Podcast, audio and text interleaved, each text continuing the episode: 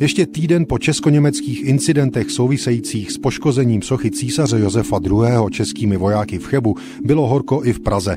Centrum města bylo stále místem konání proti německých demonstrací a různých debatních kroužků. O faktu, že tato věc byla dva roky po vzniku Československé republiky nadmíru citlivou, svědčí i dění v rakouské metropoli Vídni.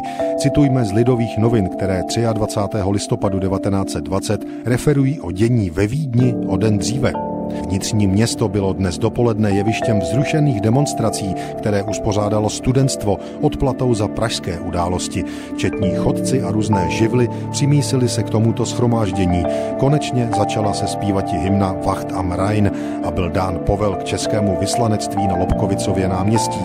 Jízdní policie pustila se za demonstrujícími, nepodařilo se jí však včas dostavit se na Lobkovicovo náměstí. Náměstí bylo nyní víc než půl hodiny jevištěm bitky. Četní demonstranti byli zatčeni. Tolik lidové noviny.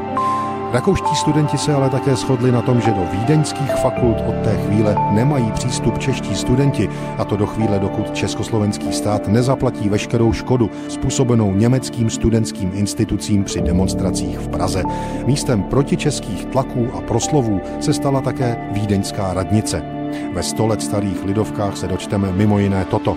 Veliká lidová síň v Nové radnici byla nabita pomsty žádoucími členy německé krajanské organizace Hilfsverein für Deutschböhmen. Stavitel radnice Schmidt ji však zhotovil ze silných kvádrů, že se nezbořila pod tíhou silných slov, kterými tu Československá republika prokleta do horoucích pekel.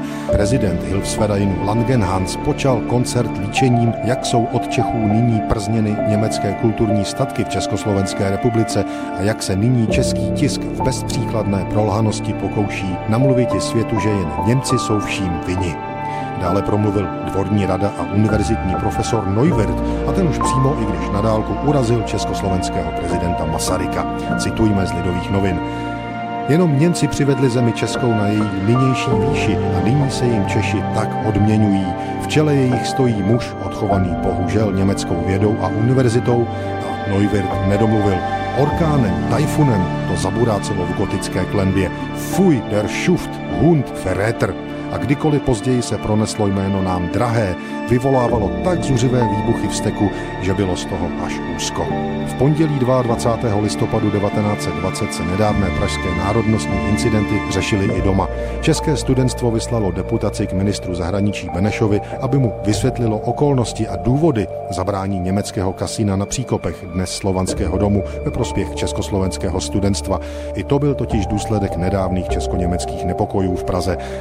Lidové noviny píší o tom, že pan minister s povděkem přijal všechny informace a vyslovil uspokojení, že stanovisko studentů k demonstracím je souhlasné se stanoviskem odpovědných vládních činitelů.